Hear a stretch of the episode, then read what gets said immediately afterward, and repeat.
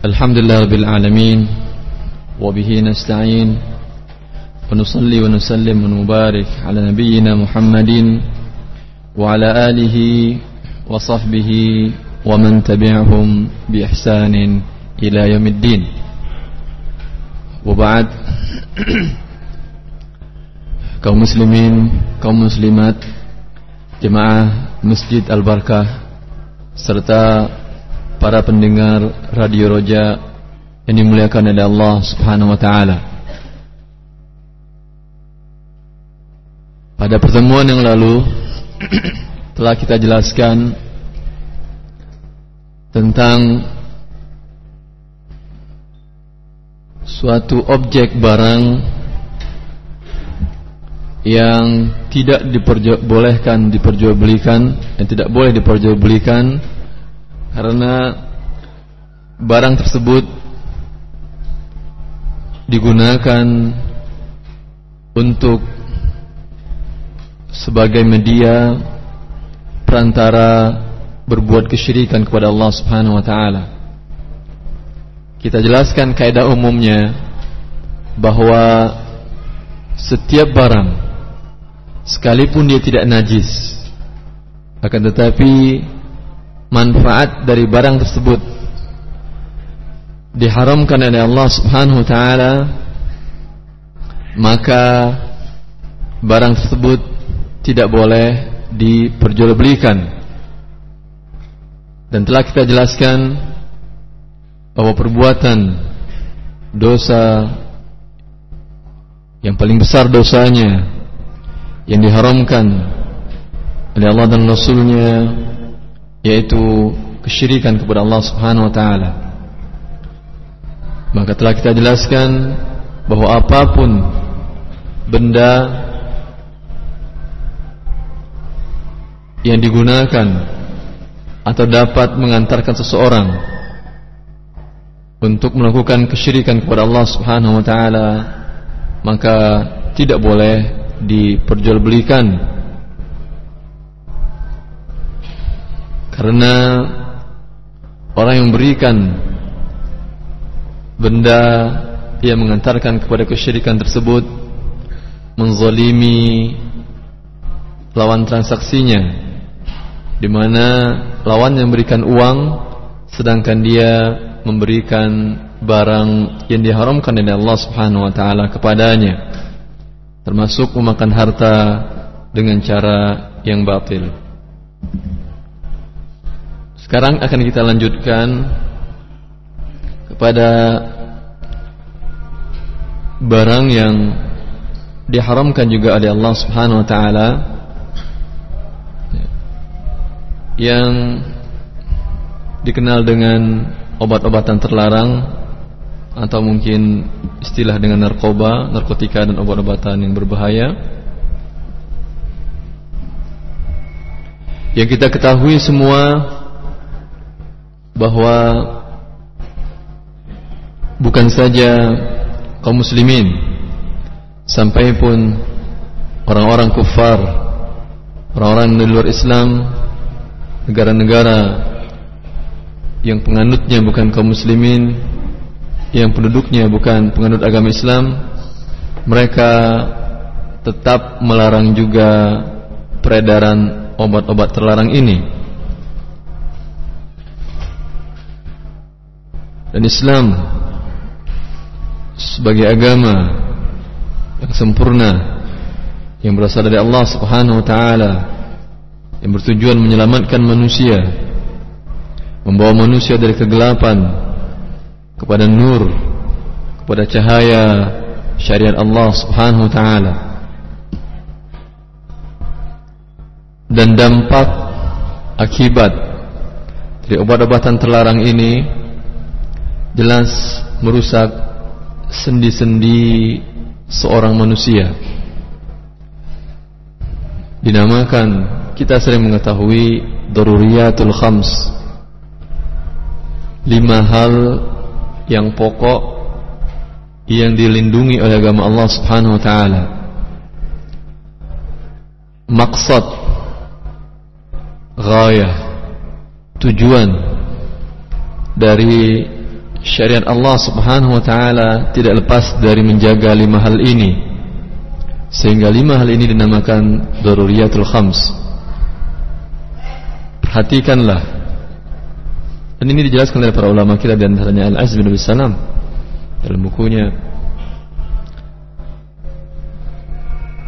bahwasanya seluruh syariat Allah Subhanahu wa taala menjaga lima hal penting ini yaitu din, agama, kemudian nafs, jiwa, kemudian al-aqal, akal, kemudian harta, kemudian al-ard atau al-ird yaitu kehormatan diri.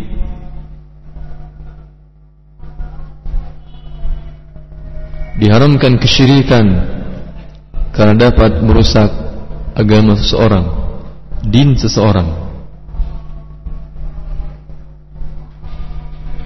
Diharamkan khamar karena menghilangkan akal pikiran manusia. Diharamkan mencuri karena menghilangkan harta orang mengambil harta orang dan disyariatkan potong tangan kisas membunuh dengan cara dibunuh dan berangka, dan berangka menyelamatkan jiwa. Allah mengatakan walakum fil kisasi hayatu ya ulil albab. Dalam kisas tersebut dalam hukum orang yang membunuh dibunuh di sanalah ada kehidupan. Manakala seorang membunuh Kemudian dia tahu Sanksi yang didapatkan olehnya nanti hanyalah di penjara. Dia tidak akan berpikir panjang untuk membunuh orang. Sehingga Tidak heran di negara-negara yang seperti ini Mereka Membuat Pekerjaan dosa ini Sebagai profesi mereka Sebagai pembunuh bayaran. Karena mereka tahu bahwa mereka tidak akan dibunuh bila mereka melakukan pembunuhan. Berbeda kalau mereka kembali kepada agama Allah Subhanahu wa taala. Manakala Umar bin Khattab radhiyallahu an diberitahukan bahwa di Sana'a di Yaman ada orang ibu tiri, ibunya dengan bapak tirinya bermufakat bersepakat untuk membunuh seorang anak maka mereka ragu apakah dua orang dibunuh karena membunuh satu orang lalu diberitahukan kepada Umar. Lalu Umar mengatakan lau tamala'a alaihi ahlu san'a laqataltuhum jami'an. Kalau seluruh penduduk negeri San'a tersebut kota San'a itu mereka semuanya turut serta membunuh seorang anak tadi mereka semuanya akan aku bunuh. Kisas dengan demikian orang tidak akan main-main dengan nyawa manusia. Karena bisa saja dia untuk membunuh seseorang menghasut masyarakat. Sehingga manakala masyarakat telah terhasut susah ditentukan siapa yang menjadi pihak yang bertanggung jawab. Kemudian mereka melemparkan tanggung jawab kepada satu dan lainnya. Tapi kalau mereka mau berpikir panjang bahwa dalam kisah tersebut ada kehidupan aman kita hidup. Kita berjalan dengan tenang dan aman tanpa khawatir akan dibunuh oleh orang. Kemudian diharamkan perzinahan karena merusak keturunan merusak kehormatan diri dan rumah tangga.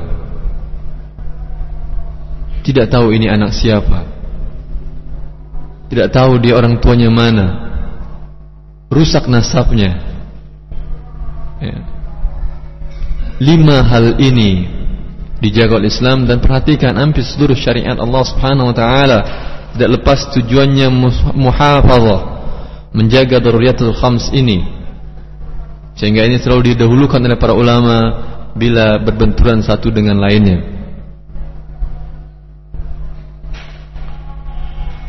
Maka daruriyatul khams ini Lima hal pokok ini ini semuanya dihancurkan oleh obat-obatan terlarang orang-orang yang mengkonsumsi obat-obatan terlarang. Manakala dia larut dan terjerumus dalam obat-obatan ini, tidak bisa dia melakukan sholat sudah. Kemudian nyawa manusia pun tidak berarti baginya. Bila datang sudah dan dia membutuhkan obat-obatan ini untuk memenuhi nafsu candunya, terkadang sampai membunuh orang tuanya untuk mendapatkan uang membeli obat-obatan terlarang ini.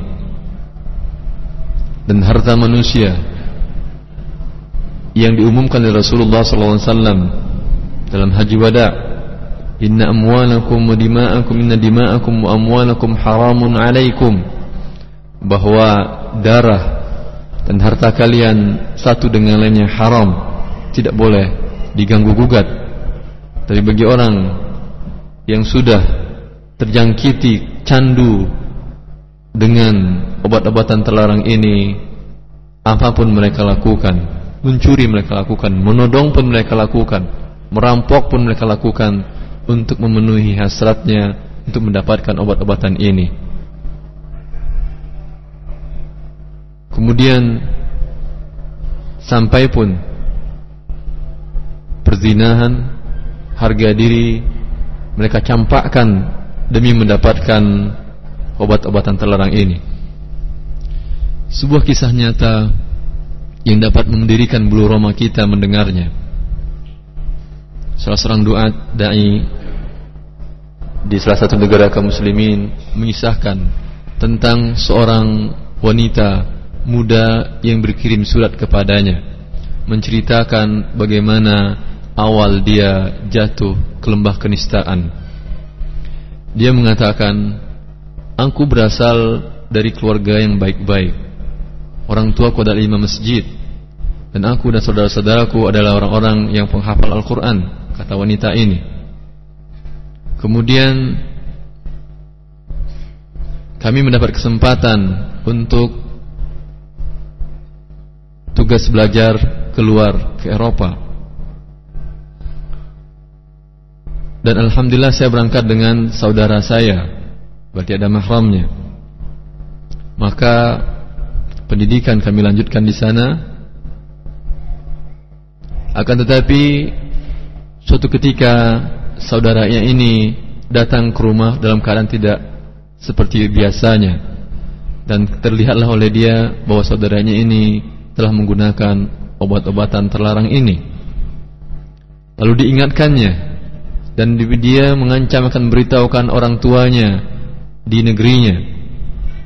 Tetapi saudaranya ini ternyata sudah berubah menjadi iblis. Maka dia ingin menjerumuskan adik wanitanya ini juga. Suatu saat adiknya diberi minuman dan dimasukkan oleh dia obat-obatan terlarang ke minuman adiknya ini. Lalu mulai semenjak itu adiknya kecanduan dengan obatan-obat-obatan ini. Selalu dia minta minuman yang diberikan oleh kakaknya sampai mereka hidup berdua tidak memiliki apa-apa. Uang dikirim orang tua mereka habis, beasiswa yang diberikan negara oleh mereka pun habis untuk memberi obat-obatan terlarang tersebut. Sampai dia mengatakan kepada dai ini bahwasanya ya Syekh mungkin Anda tidak percaya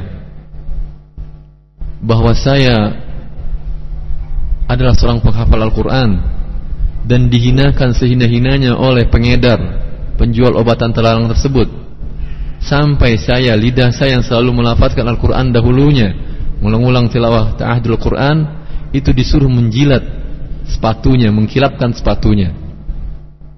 Jangan tanyakan ya Syekh bahwa itu aku lakukan.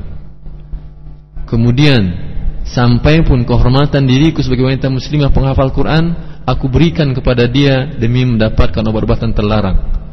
Kemudian akhirnya orang tua kami tahu Karena dia telah terkena penyakit AIDS Penyakit yang berbahaya Hancur sudah hidupnya Padahal dia anak seorang orang yang baik Kemudian dia seorang penghafal Quran Tetapi obat-obatan terlarang ini menghancurkan dinnya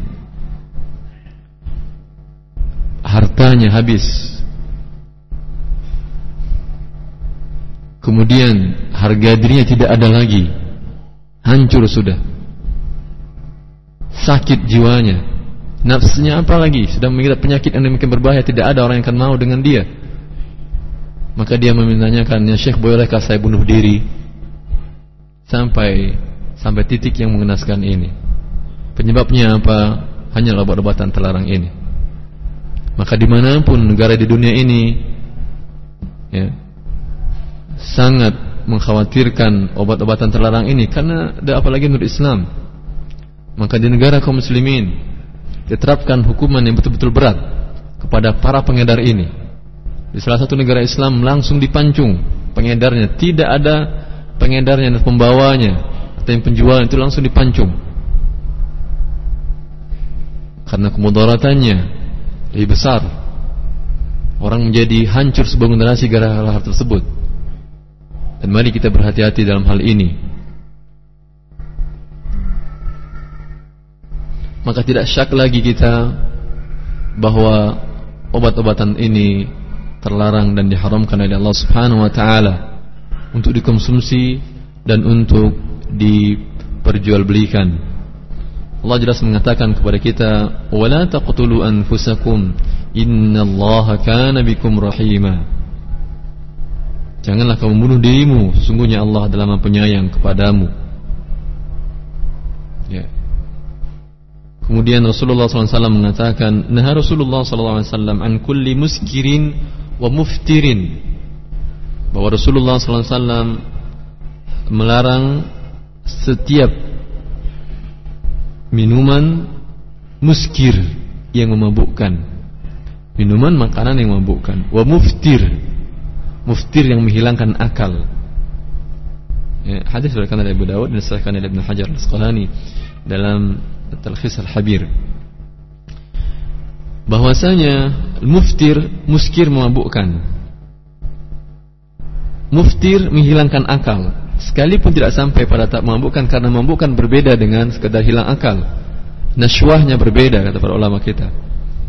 Ya. Maka hadis ini menutup segala celah yang muskir memabukkan hilang akal Yang memabukkan diharamkan juga dan dilarang Yang menghilangkan akal juga diharamkan juga Kemudian dalil ijma' para ulama Semua ulama sepakat bahwasanya Karena ini bukan hal yang baru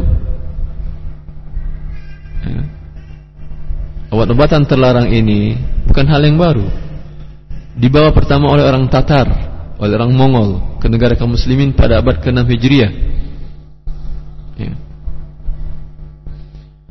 Maka para ulama telah, menukilkan ijma' semenjak kedatangan obat-obatan terlarang ini, tumbuh-tumbuhan terlarang ini telah diharamkan oleh para ulama. Ijma' sepakat seluruhnya.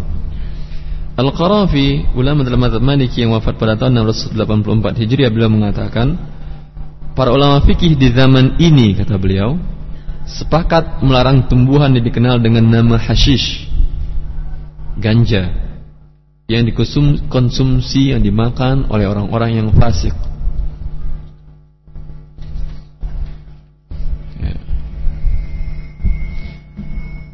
ya, sepakat sudah para ulama kita dan tidak syak kita lagi bahwa ini adalah sesuatu yang diharamkan. Tetapi kaum muslimin kaum muslimat yang dimuliakan Allah Subhanahu wa taala. Sering kita dengar dari sebagian negara-negara yang produknya kaum muslimin, mereka ternyata malah merupakan ladang yang memproduksi yang menanam tumbuhan-tumbuhan yang membahayakan ini. Dan terkadang mereka juga dan sering malah juga menyelundupkan dan membawa ini ke negara-negara kaum muslimin syak kita ke mana hatinya sebagai seorang muslim? Mau dia merusak kaum muslimin di negara yang lain? Ya. maka dari berita-berita yang kita lihat dari negara si fulan, negara si fulan kita tahu oh ini negara Islam. Dia ternyata menyelundupkan obat-obatan terlarang narkotika. Ada konspirasi di belakang tersebut untuk merusak kaum muslimin. Dan sangat heran sekali kita melihat cara mereka menyelundupkan obat-obat terlarang ini. Mereka menyelundupkan dalam bentuk hal-hal mungkin orang tidak pernah berpikir. Karena dalam bayi dimasukkan, ke dalam dubur dia, ke dalam tubuh dia, dalam tempat-tempat yang tidak terpikir oleh orang. Pernah di salah satu di Saudi Arabia waktu saya, saya lihat diselundupkan dalam mobil mengangkut bahan bakar bensin itu mobil Pertamina kalau itu Pertamina itu semuanya isinya adalah obat-obatan terlarang penuh tidak terbayang oleh orang di bawah di sana kan Tujuannya apa? Selain dunia yang ingin tunjukkan ingin merusakkan muslimin. Ya. Dan masuk dari negara-negara tetangga di situ. Memang ingin bertujuan untuk merusak. Bukan sekedar tujuan untuk dunia saja. Ya. Maka kita perlu berhati-hati dalam hal ini. Namun dalam tinjauan fikih kita katakan bahwa obat ini secara umum merusak tapi untuk medis dibutuhkan juga. Seperti dalam uh, obat digunakan sebagai obat bius dalam proses operasi ya. Ini dibutuhkan. Karena ketika seorang akan dibedah anggota tubuhnya dia akan merasakan sakit yang sangat sekali dan sakit tersebut terkadang mengeluarkan suara dia dan terkadang dia akan bergerak. Kalau dia dalam keadaan demikian dilakukan operasi, tentu tidak akan bisa dokternya melakukan operasi. Baru saja dia ditoreh tangannya dia teriak, gimana Pak? Tim dokter akan operasinya. Apalagi ketika mulai dibedah perutnya umpamanya dia lari sudah. Bagaimana operasi dilakukan? Maka dibutuhkan obat ini tumbuh-tumbuhan ini untuk bius agar proses proses penyembuhan dari penyakit dia dapat dilakukan dengan cara yang baik. Maka dalam rangka untuk menyelamatkan diri manusia, ya, maka hal ini boleh boleh digunakan. Ya, tentu dengan mengurangi hal-hal seperti menyebabkan kecanduan dan segala macam tapi dia akan hilang rasa sakitnya boleh. Dan ini telah dijelaskan oleh para ulama kita juga. Al-Imam Nawawi mengatakan dalam bukunya Al-Majmu' Syarah Al-Muhadzab Bila dibutuhkan mengkonsumsi obat bius pada saat amputasi tangan ya, yang telah membusuk akibat suatu penyakit, terdapat perbedaan pendapat dalam madhab syafi'i. Boleh apa tidak dia dibius pada waktu itu? pendapat yang terkuat hukumnya dibolehkan.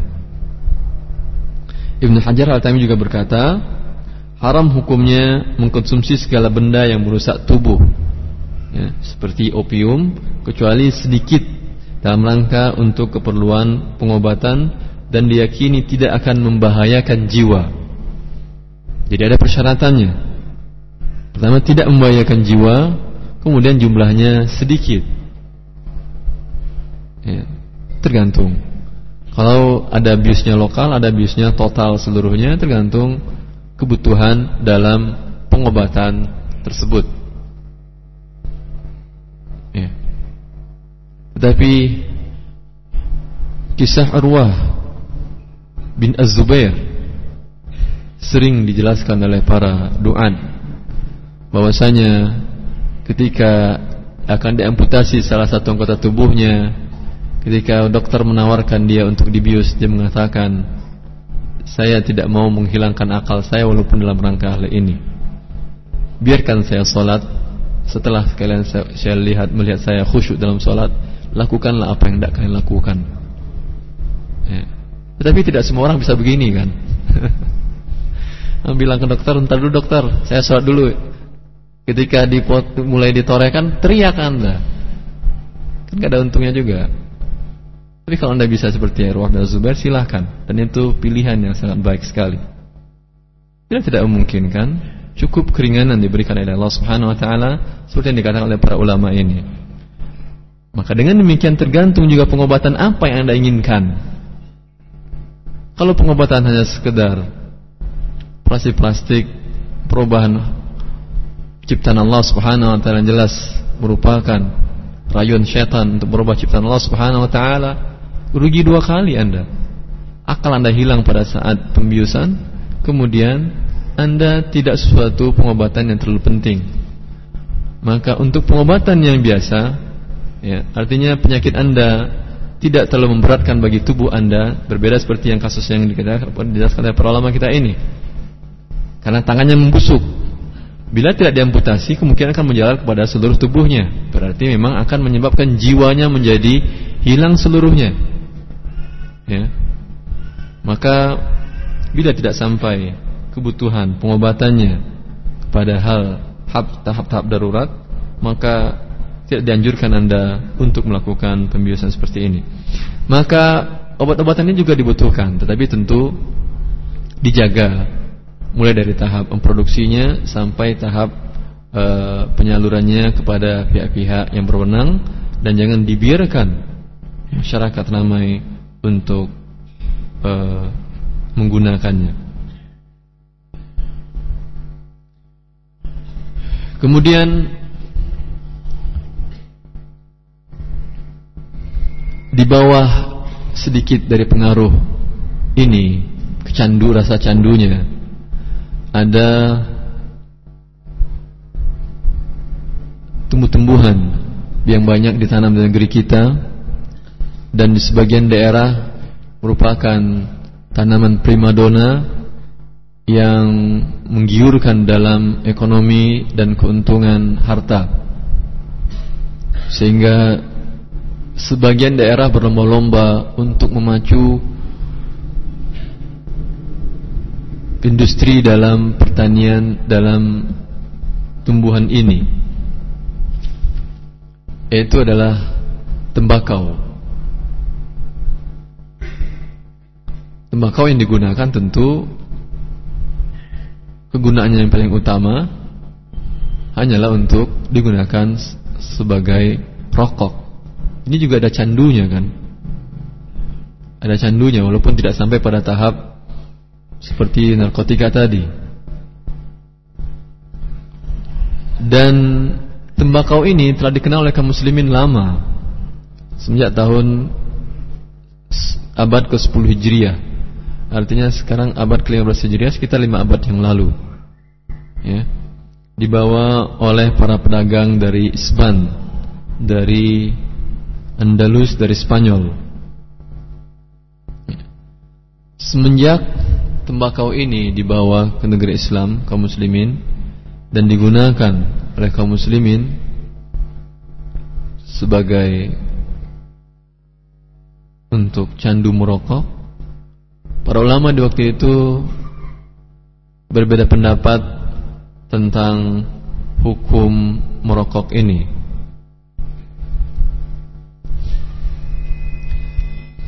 Sebagian mereka di waktu itu mengatakan boleh saja merokok ini mubah.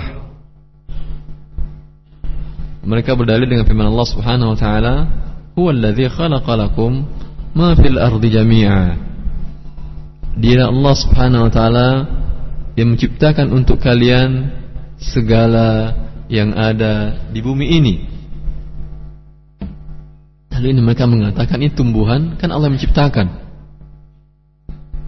maka tumbuhan tersebut adalah halal karena ciptaan Allah Subhanahu wa taala untuk kita Allah telah izinkan kita untuk menggunakannya.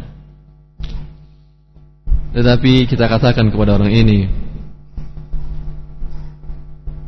tidak segala sesuatu yang diciptakan Allah Subhanahu wa taala halal. Kita makan, kita gunakan dan kita konsumsi. Ada yang diciptakan Allah Subhanahu wa taala haram kita makan kita gunakan Babi juga diciptakan oleh Allah Subhanahu wa taala kan. Tapi sepakat kita mengatakannya haram. Iya. Karena hikmahnya banyak. Pertama hikmahnya adalah Allah sendiri yang melarangnya.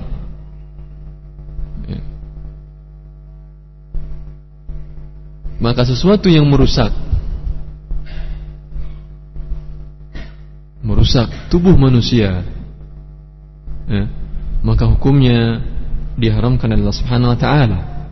Tidak bisa lagi kita gunakan dalil yang pertama tadi Allah menciptakan segala sesuatunya untuk kita. Iya, selagi itu tidak merusak. Karena Allah telah merang kita untuk membunuh diri kita. Wala taqtulu anfusakum innallaha kana bikum rahima. Dan jangan kalian bunuh diri kalian. Sungguhnya Allah Subhanahu wa taala dengan kalian sangat penyayang. Sayang Allah Subhanahu wa taala dengan kita. Makanya Allah haramkan kepada diri kita apa-apa yang merusak diri kita. Maka bila kita mengetahui bahwa hal ini merusak sekalipun tidak ada dalil khusus tentang ini karena kita katakan tembakau tidak ada dalam datangnya dikenal kaum muslimin pada abad ke-10 Hijrah.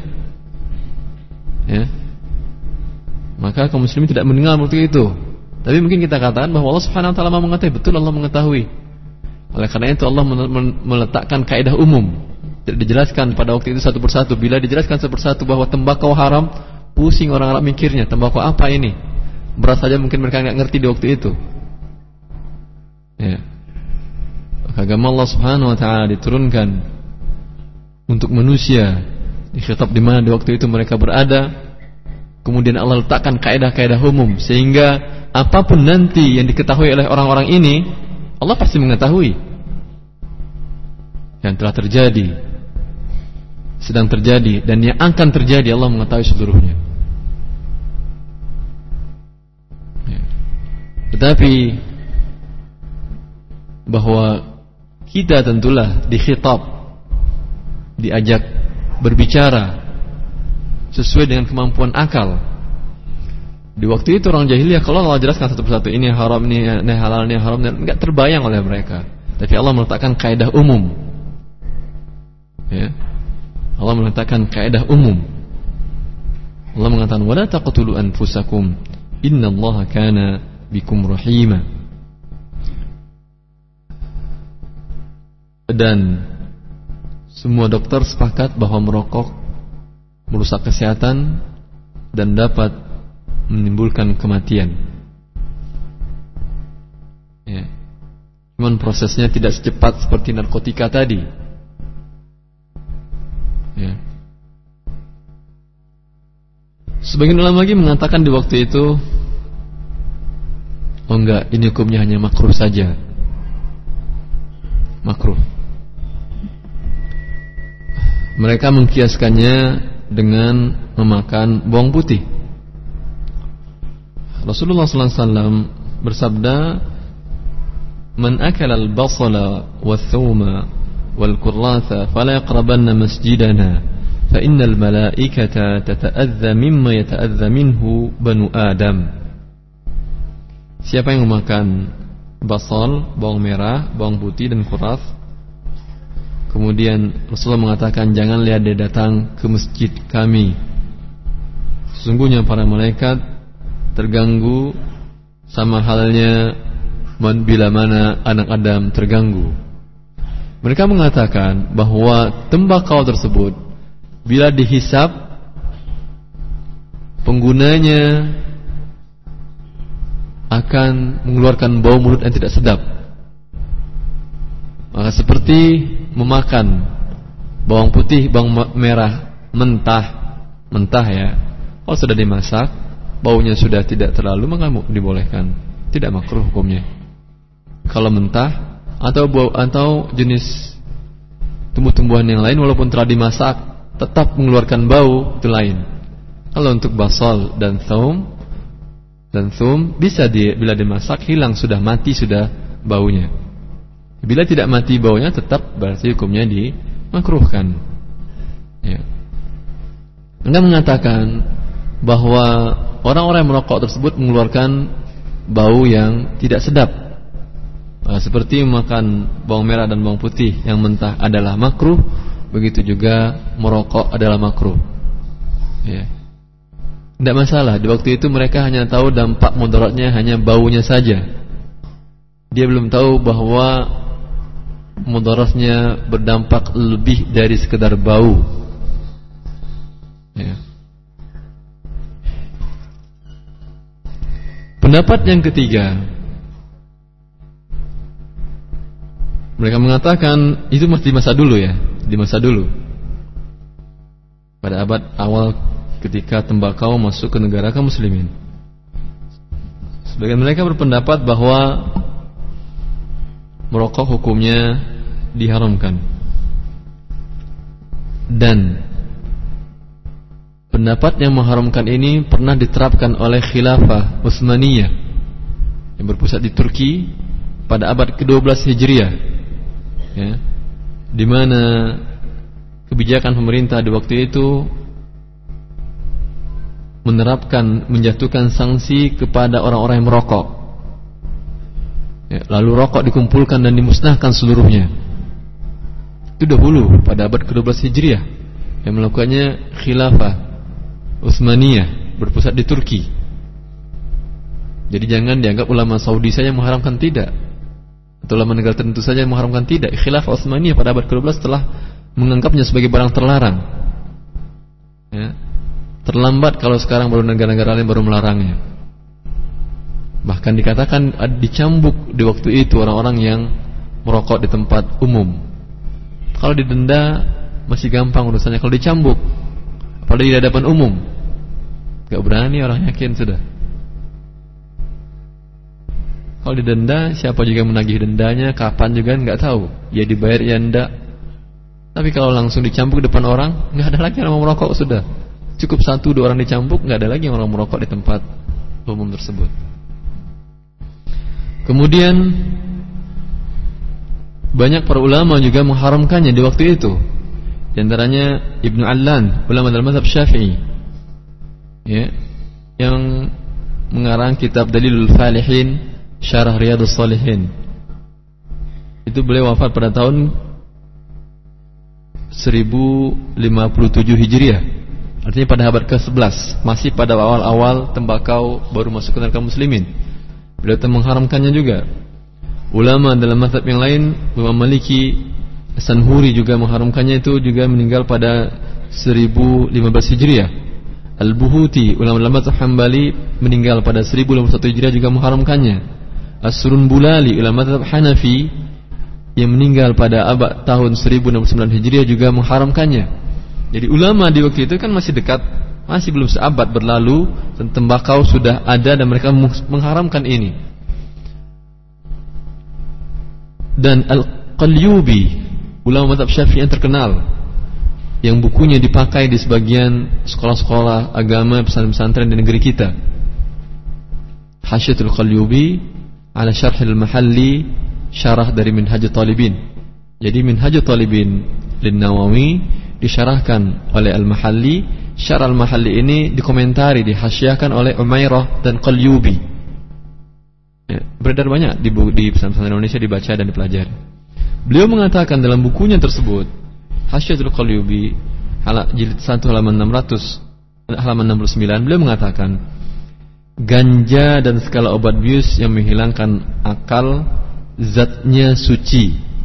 Jadi zatnya suci ya ganja itu. Sekalipun haram untuk dikonsumsi.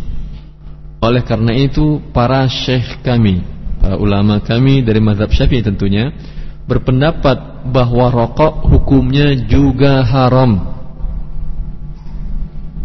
Nah, ini nas teks dari ulama Syafi'i sendiri. Karena rokok dapat membuka jalan agar tubuh terjangkit berbagai penyakit berbahaya.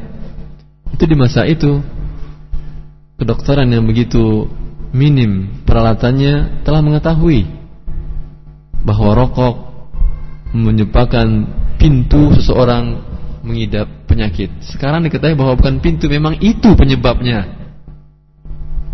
Jelas setiap di, di setiap bungkus rokok itu jangan merokok menyebabkan kanker jantung ini segala macam. Itu sudah sekarang. Kalau dulu itu masih sekedar pintu pembuka. Paham? Bukan dianggap itulah yang merusak tidak, masih pintu pembuka agar terjangkit penyakit. Itu pun diharamkan oleh para ulama kita di masa itu. karena mengantarkan kepada dapat dijangkiti penyakit. Sekarang diketahui tidak, bukan pintu lagi, memang itu dia. Ya. Maka tidak syak lagi bahwasanya rokok diharamkan. Kalaupun kita tidak mengharamkan orang kufar sudah mengharamkannya, walaupun dengan bahasa mereka dilarang.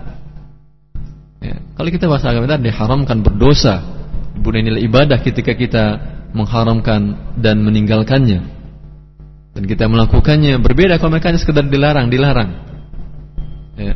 Tidak ada nilai-nilai ketaatan kepada Allah dalam peraturan-peraturan yang mereka buat. Kita sebagai muslim berbeda.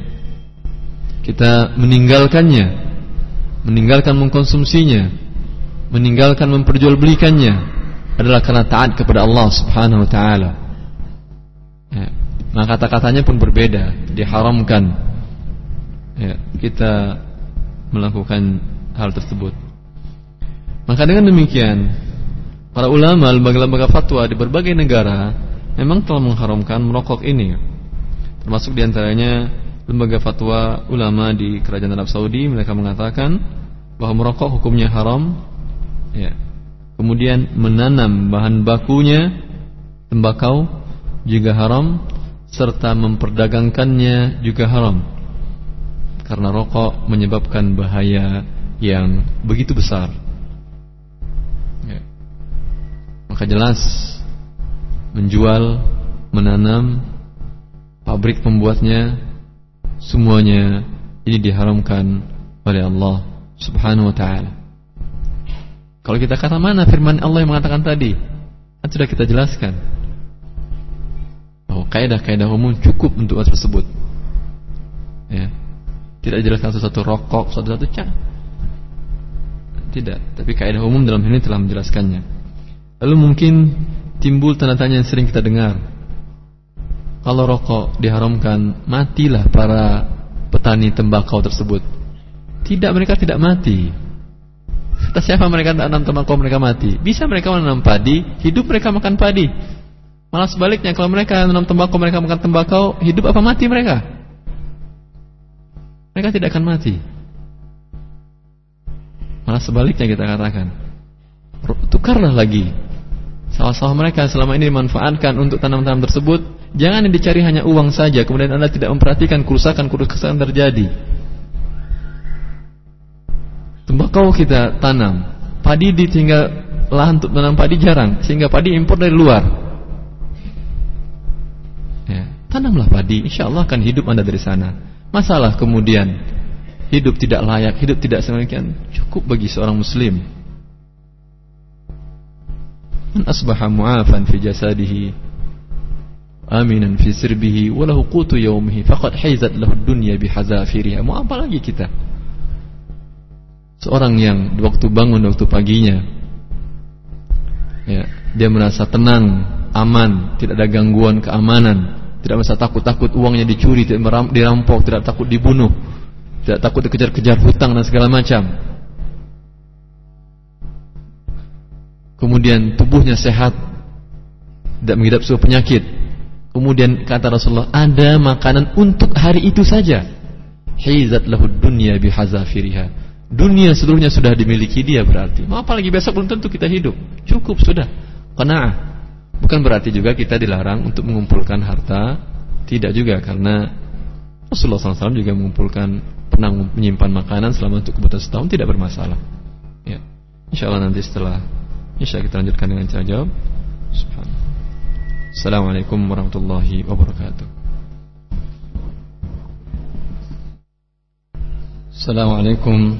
Assalamualaikum warahmatullahi wabarakatuh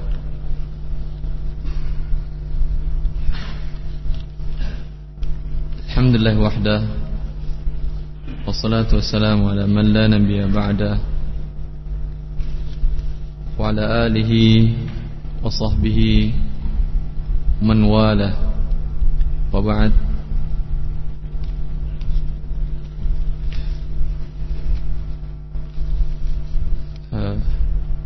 Ada beberapa pertanyaan dari para jemaah.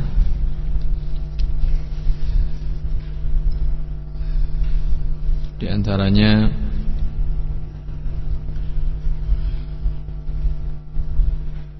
bagaimana hukumnya menerima beasiswa belajar dari perusahaan rokok Pertanyaannya sangat bagus. Karena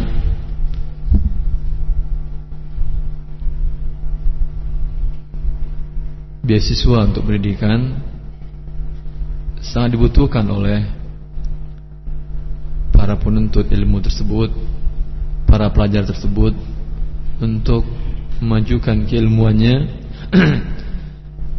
Dan diharapkan setelah dia menamatkan jenjang belajarnya dia akan bisa berbuat sesuatu yang bermanfaat bagi umat di mana dia berada.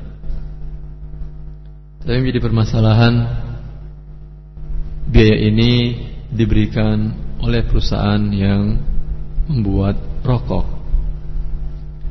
Bolehkah atau tidak dia menerima beasiswa tersebut? Permasalahannya kita katakan sebelumnya bahwasanya merokok hukumnya diharamkan. Maka dengan demikian menanamnya tembakau juga diharamkan, mengolahnya, pabrik yang membuatnya juga melakukan perbuatan yang haram dan bekerja di sana mendapatkan upah dari perbuatan diharamkan, maka upahnya juga adalah harta yang tidak dibenarkan dalam Islam maka perusahaan yang mendapatkan keuntungan dari penjualan rokok ini, dari penghasilan rokok ini, maka sebetulnya dia keuntungannya dari harta yang tidak dihalalkan oleh Allah Subhanahu wa taala. Keuntungan dari kezaliman. Ketika Anda menjual rokok kepada seseorang, Anda terima dari tangan dia apa? Uang. Uang yang didapatkannya dengan susah payah. Dari pagi dan petang Dia bekerja. Pagi sampai petang dia bekerja untuk mendapatkan uang tersebut. Lalu ketika ditukar dengan rokok Uang yang didapatkan susah-susah itu Diberikan kepada anda Sedangkan anda memberikan kepada dia rokok Tertulis di rokok itu jelas Dapat menyebabkan kanker segala segala macam Berarti apa yang anda berikan kepada saudara anda ini Penyakit kan kalau saja Anda berikan gratis tidak boleh diberikan. Ini gratis ambil buat kamu. Tidak boleh Anda berikan. Maka kalau ada orang yang bertobat dari rokok, jangan ya udah saya bertobat buat orang itu jadi perokok. Tidak boleh. Tidak boleh, harus dimusnahkan. Karena salah merusak diri dia juga. Dan tidak boleh Anda merusak orang yang lain. Anda memberikan kepada dia benda yang merusak dirinya sedangkan Anda terima dari dia uang. Uang yang bisa Anda gunakan beli hal-hal yang banyak. Dan kalau itu pedagangnya kecil mungkin sedikit uangnya. Kalau perusahaan besar ya, banyak uang yang terkumpul dari hal tersebut, maka uang ini adalah uang kezaliman. Uang hasil dari perbuatan kezaliman adalah harta yang diharamkan dan harta haram. Ya. Bila kita tahu oh diberikan oleh seseorang dari harta haram, ini harta ini harta saya yang haram, harta dari riba ini ini saya kasih buat anda. Mari kita makan, ini saya baru menang judi. Ya. Tidak bisa anda katakan yang judi kan dia. Ini kan uang tidak ada haramnya di sana kan tidak ada kelihatan haramnya di uangnya. Sama kok uang dia dengan uang saya warnanya Ya memang tidak ada Tetapi dia mengusahakan dengan cara yang haram Maka haraman ada pada zimmahnya Lalu anda katakan Dia yang berbuat haram Saya kan enggak Dia makan Maka nasi dengan dia di warung makan Kan enggak haram Memang tidak haram anda makan nasi di warung di warung tersebut dengan biaya dia, tetapi keberat eh, maaf, bukan tidak haram anda makan tersebut, tetapi karena dia uang ini harusnya dibertobat kepada Allah Subhanahu Wa Taala Ya. Ketika dia bertobat, tentulah uang ini harusnya disalurkan untuk dalam rangka takhallus membersihkan diri dari harta yang haram ya. Ketika anda terima ajakan dia untuk makan ya. dengan demikian terlambat dia untuk membebaskan harta ini kepada jalan yang dibenarkan oleh Allah Subhanahu wa taala Rasulnya. Dengan demikian Anda memang ikut makan dengan dia Dalam tanggungan dia yang perbuatan dia. Tapi dengan Anda ikut makan Dia akan lama sempurna taubatnya. Jadi pahami Memang keharumannya bukan pada uangnya Memang bukan Cara dia mendapatkan yang haram. Tetapi dengan Anda ikut memakan dengan dia Dia akan lama lagi dia bertobat Sempurna taubatnya. Maka dari sisi ini Para ulama menjelaskan bahwa Bila seseorang anda tahu memberikan kepada Anda harta yang hartanya yang haram, maka tidak boleh uang itu baik sebagai hibah, hibah dihadiahkan. Ataupun sebagai upah atau sebagai harga dari jual beli. Dia beli beras kepada Anda dan dia tahu ini saya bunga bank yang saya dapatkan ini saya beli, tidak boleh Anda terima. Ataupun pembayar hutang, dia berhutang kepada Anda nih, saya baru menang judi nih, saya tutup hutang saya semuanya. Tidak boleh juga ataupun sebagai upah dari kerja.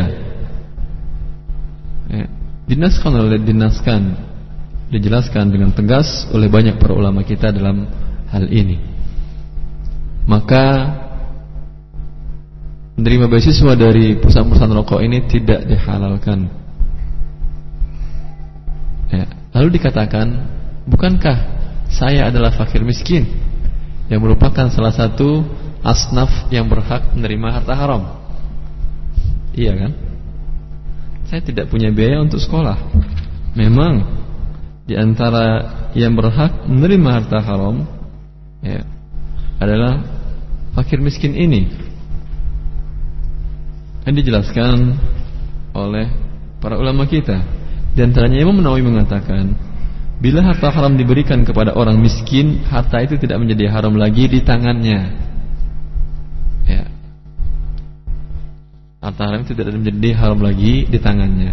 Haram mungkin bagi perusahaan tadi dia dapatkan, tetapi kan diberikan kepada saya sebagai fakir miskin untuk belajar.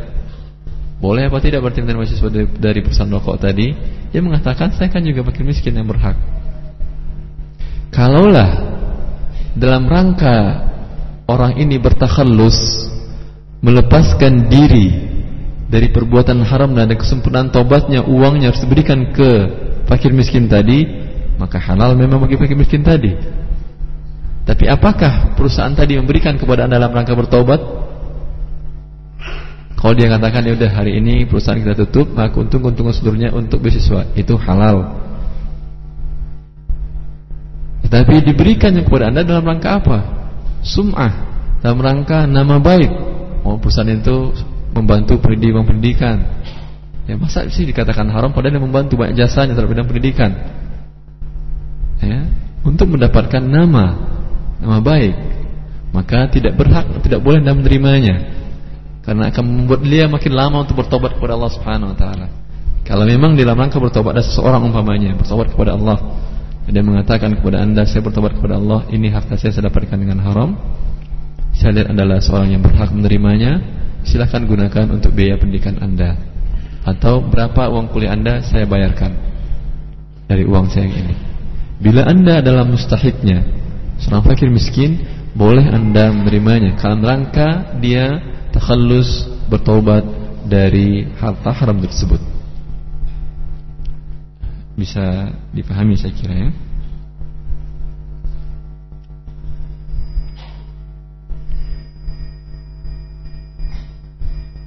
Ya.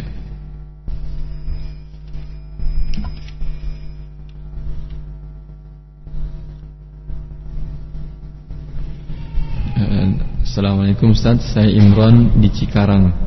Alhamdulillah Dari pendengar Radio Roja di Cikarang. Alhamdulillah saya enggak jual rokok lagi Tapi warung saya jadi sepi. Karena di tempat saya rata-rata perokok. Syukran Ustaz.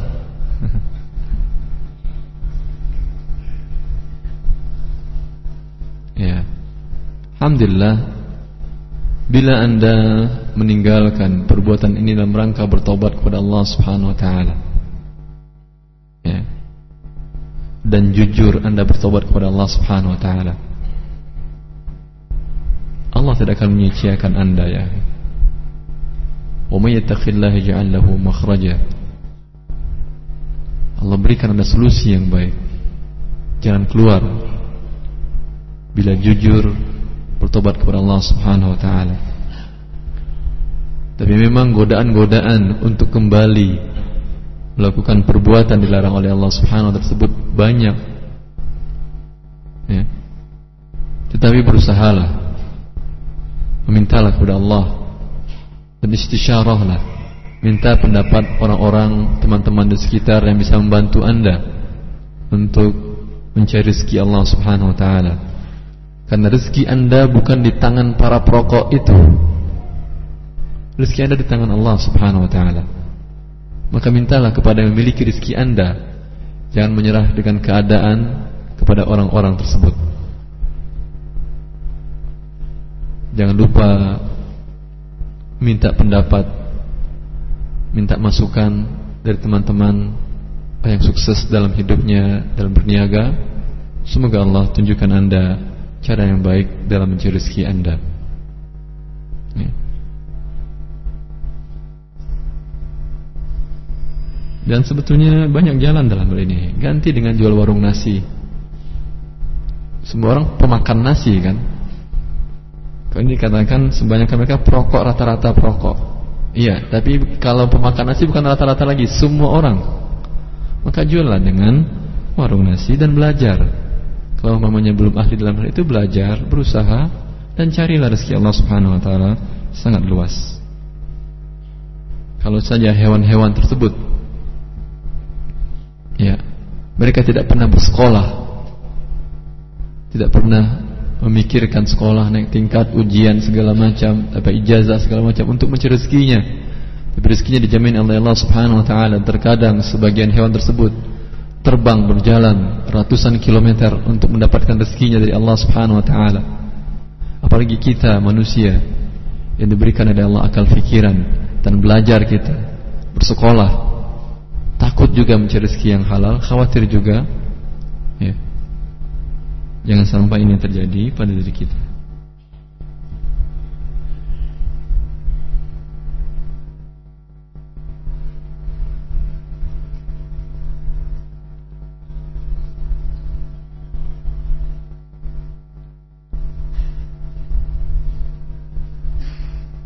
Ya, hampir sama dengan pertanyaan al di atas tadi dengan pendengar radio Roja juga beliau bekerja sebagai sales di sebuah perusahaan rokok. Ya.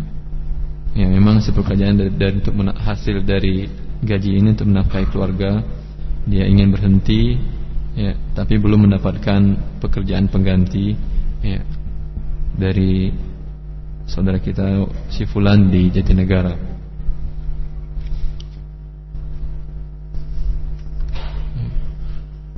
Khawati fillah فمن جاءه موعظة من ربه فانتهى فله ما سلف وأمره إلى الله ومن عاد فأولئك أصحاب النار هم فيها خالدون Dalam masalah riba Allah mengatakan Siapa yang datang kepadanya peringatan Dari Allah subhanahu wa ta'ala Fantaha Lalu dia langsung intaha Berhenti Falahu ma salaf Yang telah berlalu Semoga Allah mengampuninya.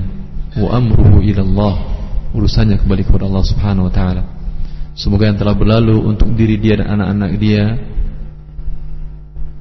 dimaafkan oleh Allah Subhanahu wa taala.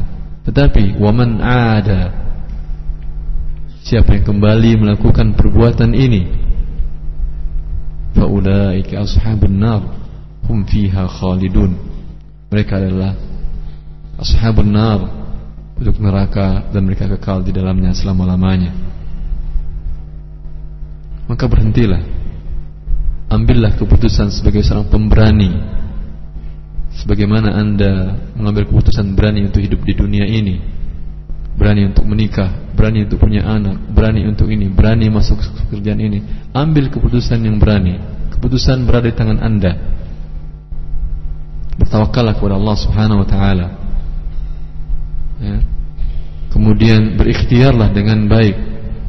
Memang pada tahap-tahap awalnya Anda merasakan susah hidup, tapi memang begitulah hidup. Allah mengatakan walaqad khalaqnal insana fi kabad. Bahwa manusia, al-insan di sini ismul ismul jinsil jam'i muhalla bil al, ta'rif menunjukkan bahwa seluruh manusia fi kabad, fi zarfiyah, kabad dalam kesusahan. Maka seluruh manusia itu dia dilingkungi kesusahan.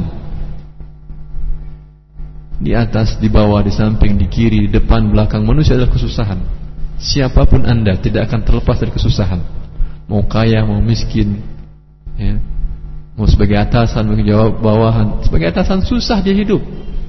Susah mengendalikan orang, mengontrol perusahaan, mengontrol susah itu kerjaannya. Sebagai bawahan juga susah. Anak enak mungkin tidak mengontrol orang, tidak manajemen orang. Susah uangnya. Memang susah hidup itu sekalian. Tapi bagaimana Anda bisa untuk membuat menjadikan kesusahan ini merupakan sebuah kesenangan, kenikmatan. Nikmati hidup tersebut dengan taat kepada Allah Subhanahu wa taala. Maka lalui kesusahan tersebut dengan senyuman dan ketawakalan kepada Allah Subhanahu wa taala dan ketenangan jiwa. Ya. Lihat hewan-hewan tersebut. Ya. Lihat para anbiya. Rasulullah SAW apa yang ada di rumah dia? Berhutang ke sana kemari untuk makanan istrinya. Tapi tapi beliau adalah orang yang paling bahagia hidupnya. Karena kebahagiaan hidup bukanlah pada harta benda. Ambillah keputusan yang berani, nyatakan di hari esok, kemudian bertawakallah kepada Allah Subhanahu wa taala, kumpulkan sisa yang ada. Dikatakan begini kalau begitu kan harta saya jadi haram semuanya Pak Ustaz. Lalu bagaimana saya akan memulai hidup dengan berusaha modalnya dari mana? Untuk sekedar kebutuhan Anda, menutupi kebutuhan Anda, maka dibolehkan sebagaimana dijelaskan oleh para ulama kita dalam hal itu. Al-Imam Nawawi mengatakan, dan jika pemegang harta haram adalah seorang yang miskin, ya. Kalau umpamanya disedekahkannya uangnya ini seluruhnya dia nggak punya apa-apa lagi. Berarti dia miskin statusnya kan? ya, maka ia boleh mensedekahkan harta tersebut untuk dirinya, dirinya dan juga keluarganya. Ya. Karena pada diri mereka juga terdapat status kemiskinan, bahkan mereka lebih pantas untuk mendapatkan harta tersebut. Ya. Maka gunakanlah harta tersebut untuk kebutuhan hidup anda dan istri anda dan sebagainya gunakan untuk modal sebutuhnya anda. Semoga Allah Subhanahu wa taala memberikan kemudahan bagi Anda dan bagi kaum muslimin yang, yang lainnya yang ingin menyempurnakan ketaubatannya kepada Allah Subhanahu wa taala.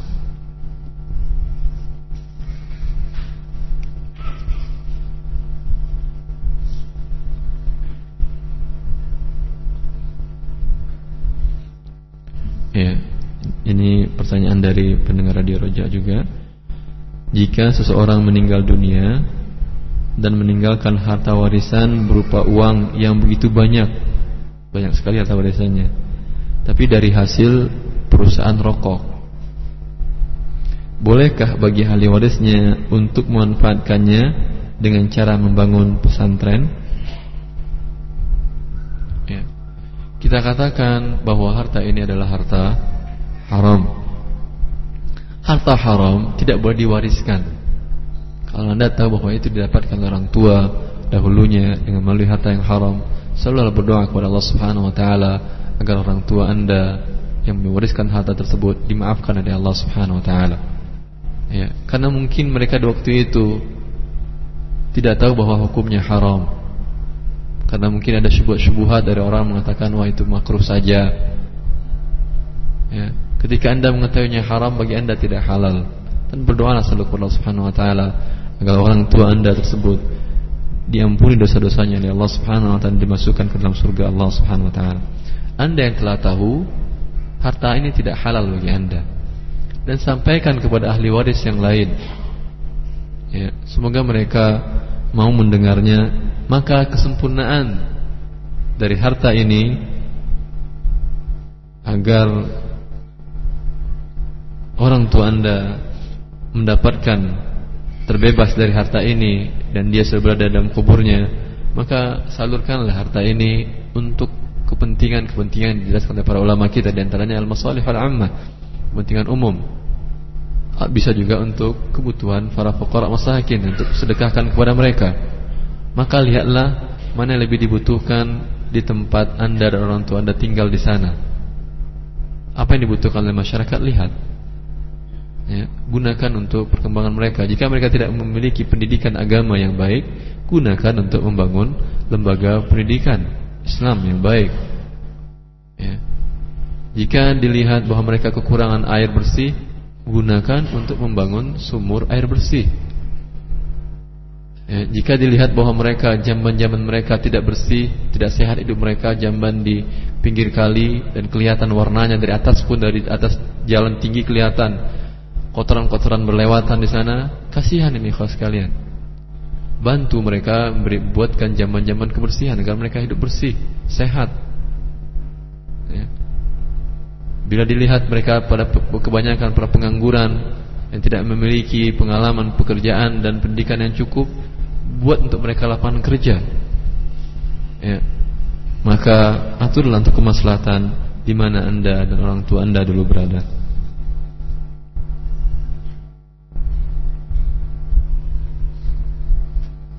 Assalamualaikum Ustaz uh, Apa hukumnya apabila kita disuruh membeli rokok oleh saudara orang tua kita Kalau kita tidak mau Kita pasti dimarahi Sedangkan kita tidak ada kemampuan untuk menasihati Ibu Nur dari Bekasi.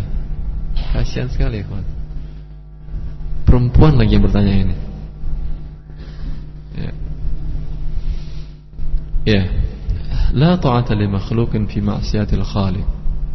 Tidak ada ketaatan kepada makhluk dalam rangka memaksiati Allah Subhanahu wa taala. Ya. Tidak ada kemampuan untuk menasihati Sampaikan kalau mungkin dengan cara verbal, dengan cara kata-kata langsung. Kita tidak punya keberanian yang cukup dengan kata-kata lain. Ya. Dengan kata-kata lain. Atau dengan tulisan atau dengan selebaran atau dengan apa pun. Atau tunjukkan dengan bahasa tubuh bahwa kita tidak suka. Ya. Sehingga mungkin dia akan memulai untuk mengajak kita berbicara apa alasannya dan menanyakan baru dijelaskan ketika dia sudah mulai menanyakannya. Ya, maka ingkarilah semampunya dan saya kira untuk sekedar membelikan ini bisa diingkari dengan sesuatu yang lebih daripada sekedar mengingkarinya dengan hati. Wallahu taala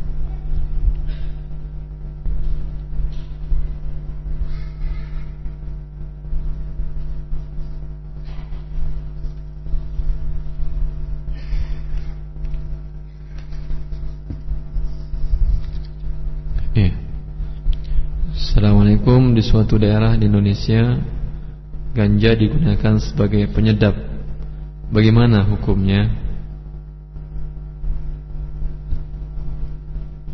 Penyedap apa ya? Penyedap makanan Sebetulnya mungkin jadi bukan penyedap Menjadi pencandu makanan tersebut Iya kan? Karena Dimakan menjadi candu Maka menjadi candu menjadi candu Sehingga enak makan tersebut Walaupun sebetulnya tidak enak Lihat para penjandu obat-obatan terlarang tersebut. Dia terkadang menyuntik tangannya padahal Anda melihat jarum suntiknya takut kan? Tapi mereka melihatnya enak. Padahal apakah itu enak? Ya. Ketika disuntiknya tentu tidak enak. Maka ya jangan bisa terpengaruh oleh kata enak dan tidak enak, sedap dan tidak sedap. Ya. Karena dapat merusak. Kan para ulama kita kapan dibolehkan hanya pada ketika sakit. Memang zatnya tidak najis. Zatnya tidak najis. Berbeda dengan uh, muskir yang memabukkan. Yang jumhur para ulama mengatakan najis. Tapi yang telah kita rajihkan kemarin tidak najis. Tapi tetap Allah fajtanibu. Allah mengatakan hindarilah. Tapi itu untuk yang memabukkan. Untuk ganja ini zatnya tidak najis. Tapi para ulama kita kapan mengatakan boleh dibolehkan dalam rangka pengobatan. Pengobatan berarti itu sesuatu yang mudaratnya lebih besar bila tidak digunakan. Kalau tidak dilakukan operasi kemungkinan tubuhnya akan terserang penyakit seluruhnya dan menyebabkan dia meninggal. Maka dilakukan operasi dan dibutuhkan obat bius ini. Maka ini untuk kemaslahatan yang lebih besar. Ya. Kemudian kriteria yang lain apa para ulama kita tadi? Jumlahnya sedikit. Kemudian tidak merusak jiwa. Ya. Maka tidak terpenuhi untuk penyedap makanan karena bukan untuk pengobatan. Ya. Maka jangan digunakan untuk penyedap makanan tumbuh-tumbuhan yang dilarang ini. Ya. Saya kira sampai di situ saja. Insyaallah kita lanjutkan pada pertemuan selanjutnya. Assalamualaikum warahmatullahi wabarakatuh.